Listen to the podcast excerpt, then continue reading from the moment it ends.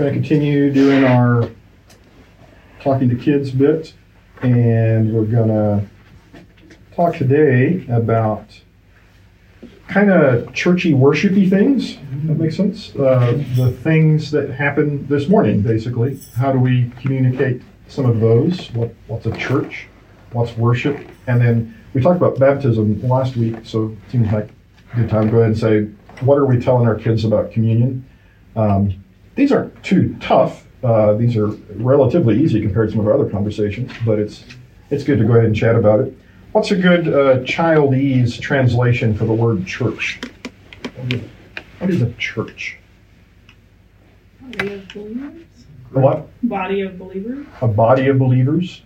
A team. I I don't know if yes, you're correct. I don't know if body Yeah. Translates to the littlest ones. Like for Lucas, I would say body believers at work. I think if I said body of something to Calvin, You would think body form, like. he's so literal. Yeah, Yeah. like I can't use human Very words. literal. Yeah. So, but yeah, I mean, I, I think that's that's good biblical language of a body of believers. Yeah.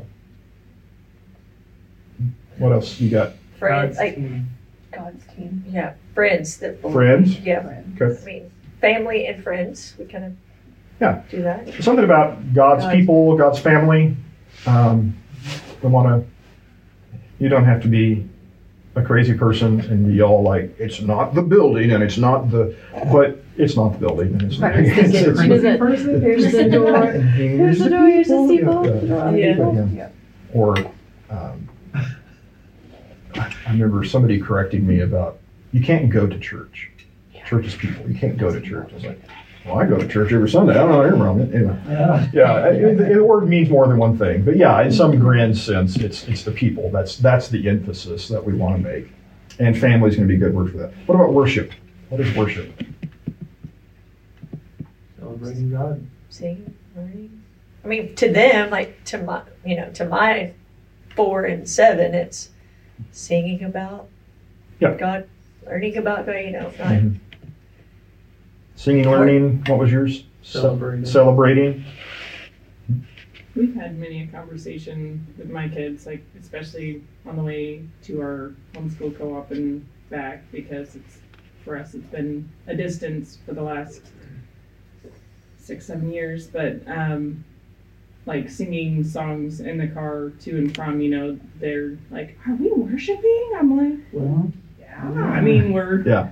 we're singing about God's brain, Yeah. greatness and stuff. Yeah, I would consider that." Yeah, I I think it's. Let me put my words up there, and then I'll. Uh, celebrating, telling God how much we love Him in different ways, like that's that's definitely the point of it. Which means then that could be done in a variety of contexts. It is worthwhile, Ben's point of view, to emphasize that there is something special that happens when we get together with God's family on a Sunday morning and do it. So it's it's a it's a hard one to. I know so many people that will not participate in church in any way and say, "Well, I worship all the time. I worship in the car." Going, it's like that's mm-hmm. great as a supplement to what you do with your church family. But there is something special that happens when you're with family. It's like skipping all your family meals and saying, "Well, I had a snack in the car." Well, we don't just get together to eat; it's to actually see each other, and because something special happens when we eat together. And same way, worship there's a lot of things in worship you could do by yourself, but not really supposed to. Like you're supposed to be doing it with other people. It's better. So uh, somehow, I don't know how you want to communicate that. Um, it's a tough one. We're like Roman Catholic thought on the Mass makes it so formalized and so special that it can't take place anywhere else. And then the opposite extreme is you don't even need it. It's like, no, somewhere in between there. It's a useful, good thing that I want. And also I mimic in other parts of my life. And then what do you tell your kids about communion? And has it changed in the last two or three years? Communion got weird in COVID.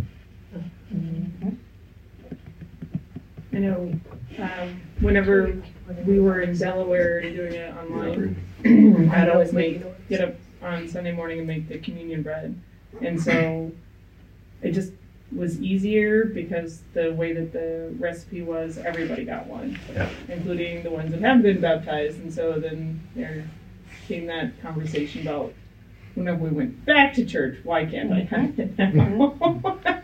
Put a put a pin in that. We're gonna. That's the next slide. We're gonna Yeah. chat about that one because I think parents a lot of times have that question. And definitely at home, it was like, Yeah. oh yeah, of course you can take it. I mean, why, why, why would I not? And then, well, now what? I had to think about it. So back to that.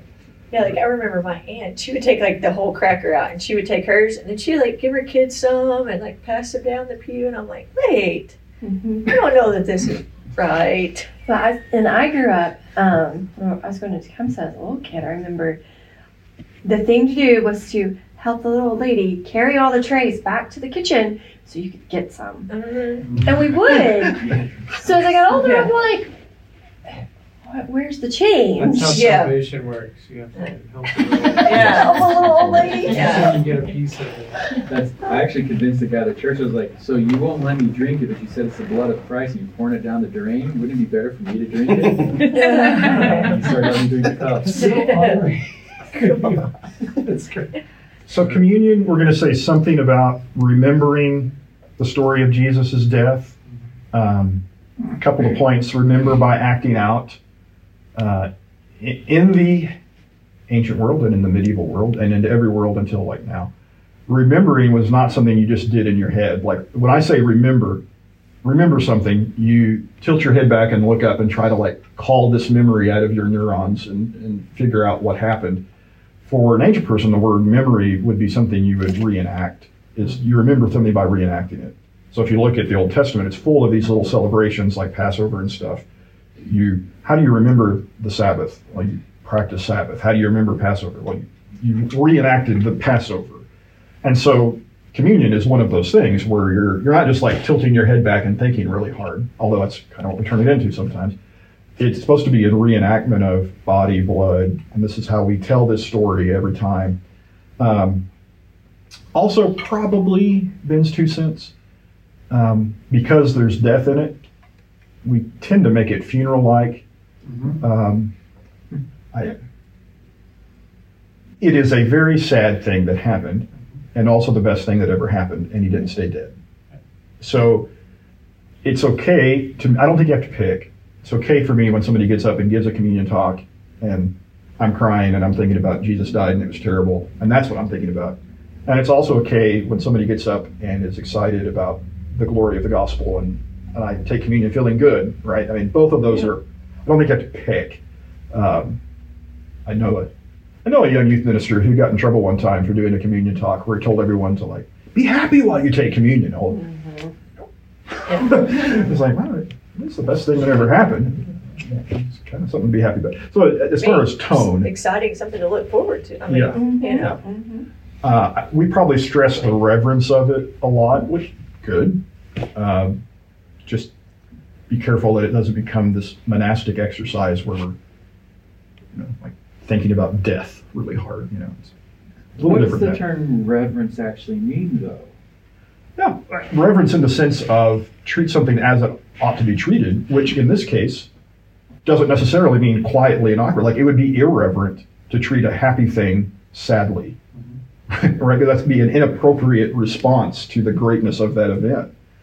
Uh, seems like you might be happy would could be a, a reverent re- response, right? Exactly. And so I think we've taken reverence to mean sit quietly because that's the fight we're usually having with our kids, right? Literally. Literally, like we're saying, sit down and be quiet a lot. So it comes to communion and we do say, sit down and be quiet. this makes more sense. I'm trying to think. So But- But that's the challenge, I think. since yeah. we put the youth in front of the youth minister during that time, can we put the children in front of the children's minister? So throw them on and say, here you go, take them. Yep. But you know, thinking it back to like the church that like you grew up in, Julie, you know, I grew up in, you know, was there really many happy moments though? I Yeah, mean, maybe. honestly, No. it was quiet, it was solemn, just Mhm. to Yeah. the point, this is how we do it. Don't speak out of turn, don't Yeah. speak at all. Yeah. I mean, right? Yeah. We're talking in class right now. I know. Exactly. Just Don't talk in class. Hey, it's okay. I get announcements. I Just broke all the rules in the book. Yeah. But I mean, think of, I mean, are we, Yeah. here's. Oh, yeah. I mean, Oh, yeah. So, since uh, David has stepped out of the booth, uh, Susan and I have been working together with putting slides together and stuff, which means one of us is picking out the song that plays in the background during communion. And so, I, I don't know if you've had this experience yet, Susan, but the first time I picked one, I was like, okay, I need like a really somber, sad, Jesus has died song. And then, and then I was thinking, I, I could pick a different one. So I did, you know, what, what it was this morning, Cornerstone or something like that. Mm-hmm. You know, I was like, that's a little more upbeat, still about Jesus, and that's okay. And, and no one died. So it's interesting, like that you can set the tone in different ways with that, and kind of excited about the idea of, of a cheerful communion experience that we might could nudge in that direction from time to time. Not every time, just sometimes. I like Be to happy sing about along it. with this song. Me Well, too. It's sinner. Hey, I want to sing. Hey, I, I'm right there with her. I like to sing it. To me, that that's worship, that's praise, and that's com- part of communion. Well, I think that's the funny part is like, that is the way we do it. I mean, you guys know the way we do it is not the way they would have done it. Uh, I mean, like that's not how they Exactly. would have like they would have been like together talking. It, it'd be like a family dinner, Well, you know. and- And, so So Like during, during Jesus. COVID, uh, I had this conversation with the elders. I don't know if Blake remembers. They, you know, we're having the chat about like what are the okay ways to do communion, and I'm like, at, at the point we're no longer at a dinner table, that ship has sailed. I mean, Yeah. we're not Yeah. doing it the way they did it. So just we'll figure it out, and it's going to be okay. And Well, I've always Oh, wondered what the yeah. apostles thought as they're sitting there with Jesus. He's breaking the bread and giving it to him. He hasn't risen. He hasn't died. He hasn't risen yet, and they have no clue what's going on. So, what did they think about? Yeah. What did they contemplate and talk? Because they're not having that understanding yet. So it's just kind of interesting. It, it seems to me that remembering is a more appropriate term than rehearsal. Okay. Um, For, for children, they, they may see it as, and sometimes I do, uh, as kind of motion only. Yeah. And if we try to emulate, well, the first century did it this way, it becomes a rehearsal, which is not reverent. It, it becomes more about uh, our legalism and Yeah. and uh, going through the motions and doing Yeah. things right and or doing the right things instead of doing things right. Um, so yeah, so it's not a rehearsal. Yeah. Let me say, uh, this is my one and only actual to the adults in the room slide. The rest we'll get back to kids.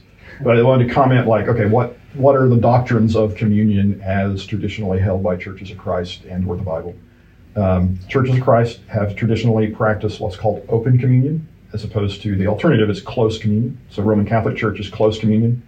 When I visit the monastery, I'm a Protestant. They don't offer me communion. They'll bless me or say nice things to me, but they're not going to offer me communion because I'm not one of them. And then if you get thrown out of the Catholic Church, they excommunicate, right? You're no longer, you're out of communion. So the close communion or closed, sometimes mispronounced, is, is the, we take what's called open communion, which just means we're going to pass this out and you take it, you take it. It's, it's on you. We're not suggesting that every person in the room is a good person. I'm not saying everybody in the room is a Christian. I'm not saying everybody in the room is even a member of our church. Uh, we're just saying, here you go. In fact, it's kind of the origin story of the Churches of Christ, oddly enough. At the Cane Ridge Revival in Kentucky, they're having this big meeting, and there's Methodists and Baptists and Presbyterians, and they're all preaching. And it's like this great big thing. People are hearing the gospel and believing. And then it comes Sunday, and the preachers that had been working together all week realize they can't serve communion to the other groups. The Baptists can only serve with the Baptists, the Presbyterian can only serve the Methodists can only serve. And it was at that moment they said, This is really stupid. And a, a kind of unity movement was born out of that that said, if you're here and you're hearing the gospel, you should be offered communion and it shouldn't matter. And Churches of Christ like kind of launch out of that story. So we practice open communion in practice. There is no formal Bible teaching on the subject. You can read every page and you're never going to find, and here's who gets to take communion. It's just not in there. It's a kind of a church custom of some kind. And in lieu of a doctrine, I would say open makes more sense than closed. uh, traditionally, notice the T in tradition there, traditionally, uh, only baptized persons take communion based on the idea that they take it worthily. This would be the closest thing you'll get in the Bible to a doctrine on the subject. It's 1 Corinthians 11, 27 to 29, which says, He or she that eateth or drinketh unworthily uh, has not, you know, has profaned and brought judgment on himself and is God's very angry at you. Um, so that's that's the that is the way that that has been taught in our churches in the past. Um, I'm fairly certain that has nothing to do with what Paul says in that chapter. Um, first of all, it's worthily, which is an adverb of manner, not a noun. So none of you are worthy to take the Lord's Supper. All of you can take it worthily. Okay. Um, I find it unlikely that it, there's any harm done to a child to spend a little extra time thinking about Jesus on a Sunday. That seems like the worst possible thing we could make them do, right? So, um, so I think I would I would simply say there is it is worthwhile to make it mean something. And so you could argue that if they start taking it from an early age, before they could possibly know what's going on, then it never means anything to them. Yeah, that's kind of. And that that is not an unreasonable point. Um, again, in church history, you were recent church history, Roman Catholic church history would be like you're baptized as an infant, you go through confirmation, and then you take uh, first communion as kind of a coming coming of age event. And so in Churches of Christ, we've kind of said, well, you know, when you're baptized, that's a good time to start taking communion. So I don't have anything against that. At the same time, during COVID, our kids are there, and there's four people in the room worshiping, and one of them's five. And it's like, okay, do I want him to learn and participate in some way or not? And you're like, yeah, I take it. And then we came here, and it's like, oh, now we're back at church. And Lucas was ready to go to communion again. I was like, so he and I had to talk about, do you get what this is about? Yeah, I said, if you feel like you can do it in a respectful way, I'm fine with that. And it's been interesting, some Sundays he won't. And it's kind of a, a self judging that goes on, which I've just been curious to watch. Uh, probably more accurate. probably more accurate. Yeah, I mean, Yeah. So that's that's kind of interesting. I, I want to talk to him more about it. But all that to say, there isn't anything in Scripture one way or the other, other than do it worthily, and then Paul does not express what that means. In the context, oddly enough, the unworthy thing they were doing was denying communion to people. The the rich people were eating all the communion, and the poor people weren't getting any. And Paul says this is unworthy. If you take it unworthily, and so denying people communion would be an unworthy thing. Uh, so using that verse to then say some people shouldn't take it kind of seems backwards, but that's that's my lack of doctrine on that point. It ends up being kind of up to you of how you best communicate it. But uh, if you talk to somebody with gray in their hair, dang, it's me again, and a cardigan uh, from Churches of Christ, just expect them to assume that kids who haven't been baptized won't take communion. If you remember, I mean, I I remember When we came back- baptizing kids at Glenpool. I'd baptized that somebody after the sermon, and then their parents would bring communion down to give them after the worship service was over because they hadn't taken it, you know, five minutes earlier when we all took it. And I was like, this is an odd custom, but it was a thing that people did. I was like, okay, sure. So you had your first communion by yourself in the front row after you were baptized rather than with all of us 20 minutes earlier when we we took had your some confession. family that saw Lucas take it and was, did we miss their baptism? No. Mm-hmm. No. no. Just taste It was funny in Delaware. We had a Muslim student we were reaching out to, and and uh, I remember the day he took communion in church. I thought some people were going to have a cow, but Yeah. no one did, and Yeah. it provided a great opportunity to explain what it fully was and what he thought about it when he took it. I, And I see, yeah, I see it as a teaching point. I mean, Yeah. I assume when the Jew, Jewish person took Passover, they invited non-Jewish people to take Passover Yeah. and then told them what it meant, Mhm. right? And that kind of seems like a good idea with communion. It's like, yeah, of course, but you need to know why we're doing it. Mm-hmm. We're not going to. It is important. Yeah, it matters to us. It's a big deal. Matters. You know, Yeah. don't demean it. Yeah. Okay. Having, having those little cups be every Sunday tries to take it and wants to like lick. Yeah. you know, like, kids are like, don't drink it all. I'm like, just leave me alone for a second. one day she did get it from me and licked the Yeah, inside they want to and she goes, drops out of the bottom. And now she's "Mm, that's good. Yeah. so loud though. A little lady, I don't know who it was, from across the church, made her way over to me after church and she goes, if only we all like said that after. Mm. Felt that like Yeah. good about what we're doing after, and I was like, Yeah, that's a great. I didn't think about it. So let me very quickly, I think I've got about five minutes. That was the important part of the conversation, me get through that. But let me in five minutes just give you some quick biblical metaphors that may or may not come up as you're explaining these topics. Pick them uh, as you see fit. Uh, when talking about the church, here are my mother and my brothers. Whoever does the will of my Father in heaven is my brother, sister, and mother. That's Jesus talking. So I think church is like a family. It's great to talk about immediate and extended family. Uh, talk about how you're all different, but all part of the same family. You know, unity, but not uniformity in a family. Uh, talked about families past and its heritage. That you know, something that's handed down. It's, it's didn't just start yesterday. There's something to it. Aren't these happy family pictures? That's See, look, there's you. That's our, that's our family, uh, 200 years ago. Um, a family shares together, works together, can't exist at a distance. There are Uh-huh. times when you don't see your family, and then you do, and you pick back up where you left off. Mhm. Um, has a long past and has hopes for the future. You know, there's a lot of good family language there that I think you can you can lean in. Uh, the baggage is whatever bad thing your kid has about family comes with it, and you got to talk about that. So you know, be a good family. Uh, I guess would be so it goes. Um, no pressure. no pressure, just do it right. Okay. Um, kingdom is another word that the Bible uses a lot for God's people. Uh, kingdom of His beloved Son, the holy nation, a people for His own possession. Uh, so I, this one's a little trickier, but I think you can talk about uh, church as kind of like its own little kingdom. Um, what is a kingdom? What is a nation? What are what are countries? What's a government? What are what are laws? You know, this is when your kids having their civics discussion at some point. You're like, do you get that what we think about the church is actually something like that? It, it is a kingdom. Um, the church is the place where Jesus is honored as king.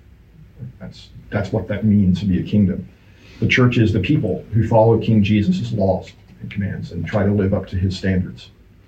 That means that's going to change the way I relate to any other country because I'm already part of one. Right? I, I often use the metaphor that this is our embassy, and and like you, you step on church grounds and it's like yeah, we're not in the United States anymore. You're an embassy. This is uh, foreign soil. God reigns here, and we're trying to carry that everywhere. And that's a challenge, but we do a lot of good if we could think in those terms. So that's why we shouldn't vote next week, next month, right? Oddly enough, or Church of Christ Heritage, there was a lot of people who felt that way, like strongly. David Lipscomb, Barton Stone. Like, I'm a member of the Kingdom of Heaven. I can't vote. I'm not, a, I'm not part of your country. I don't feel quite that strongly about it, but you, you get where they took it seriously, and you're like, wow, okay. As long as you vote right. Just do the right thing. Uh, let's talk about worship. Uh, the church, uh, the manifold wisdom of God might now be made known to the rulers and authorities in heavenly places. To him be glory in the church um, and in Jesus Christ throughout all generations, forever and ever. Um, this was a metaphor that's not convenient and no one ever likes it, but I think worship is, a, is about reflection that God has put so much into our life and we're trying to just shine some of that back. Uh, but God's glory is being reflected, His love is being reflected, both into us and out into the world and back to Him. That we're just little mirrors trying to show the world what God looks like and to show God what He's done for us. Like, yeah, we noticed. Um, um, I think that one works at some level. Worship is a meeting place. God lives in heaven, we live on earth. Uh, the reason I say that worship together as a church matters is consistently in the Bible, um, we're taught that God meets us in worship. So God is everywhere, but He's like capital T there when His people get together and worship Him. And the, the not to compare too strongly, but the theology of the temple in the Old Testament was like you're walking into God's throne room, and He's like heaven and earth overlap there, and you're just in His presence. Well, we don't have that kind of space, and we shouldn't. But in our worship, we're saying something similar. Like God meets us here today. We have a call to worship. It's a summons. Like we have come to stand before God. Um, the the tabernacle was called the, the tent of assembly, the place of meeting. And it was a place where you got together with God. So that's why we need a smoke machine so that the presence of the Lord Spirit. can penetrate. Drum cage. And then what about communion? Um, I need to update my, my picture, right? I don't even know what that is anymore. No. Um, relic. communion, I was trying to think, is there anything in modern life where we have a meal that has story significance? Hmm. Uh, we do have Thanksgiving coming up, right? It's a special meal. It's shared with family. It remembers a story. It's a repeated event. Like it has some of the trademark, obviously, a perfect parallel. Who are Indians and what's the corn? And yeah, no, stop. But but there's this idea of some, sharing something intergenerationally as a way to share an identity and a heritage, and that you do it with food, like you're participating in this in a meaningful way. Might be, it could be that Thanksgiving dinner is more like what communion was like than mm-hmm. Some of what we do in communion. I don't know. I don't want to go too hard there, but um, I also thought about your kids do school plays where they like go through the motion of like, hey, we're telling a story. Communion, it, it's it's a school play for grown-ups where it's like, and this is the body and this is the blood and our Lord died and this is the story and we're going to repeat it next week and we're going to do it over and over and over and over again. But it's a way to help us remember. Uh, you even you even have lines like I give you a script, say these things. Anyway, so those are some ways to talk about it. None of them are perfect, but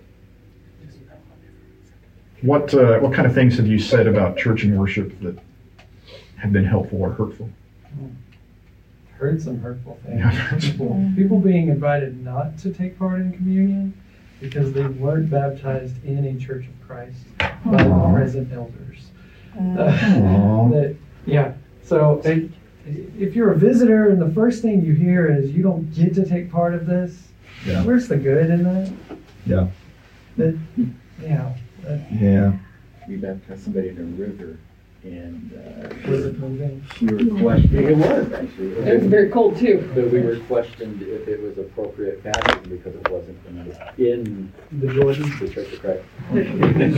Yeah. I did like the people in Jordan. I think students too. Yeah. The things we choose to care about, it's kind of amazing. Yeah. Early in Church of Christ history, and they, they bought into open communion really early, but it took them a long time. Uh, they, they were very concerned about who offered the communion. Yeah. That it might require an elder in your church to officially offer the communion. And so there are these letters written in the early history of Churches of Christ where they're arguing about it like, hey, both of our elders were sick this Sunday. Can we even offer communion? Or do we have to have an elder from another town ride his horse in and bless the communion? And, and then at some point you say, well, that's dumb. and you actually get over it. But there were all these little caveats and traditions built into the practice because it is so traditional. I mean, it, there's a reason for that. It, it, it's a heritage thing. And so there are still people spazzing out that we don't have a tray that we're passing out because, like, mm-hmm. that's the way grandpa did it and that's the way grandma did it. Well, we have one couple of churches. Yeah, yeah. So there's there's a lot of opinions attached to it, which I don't mind because again, that's what happens when you do something traditionally. It becomes traditional. Uh, it just remember which ones are which is the big deal. Something in there really hugely matters, and I want to convey to my kids. Something in there not so much.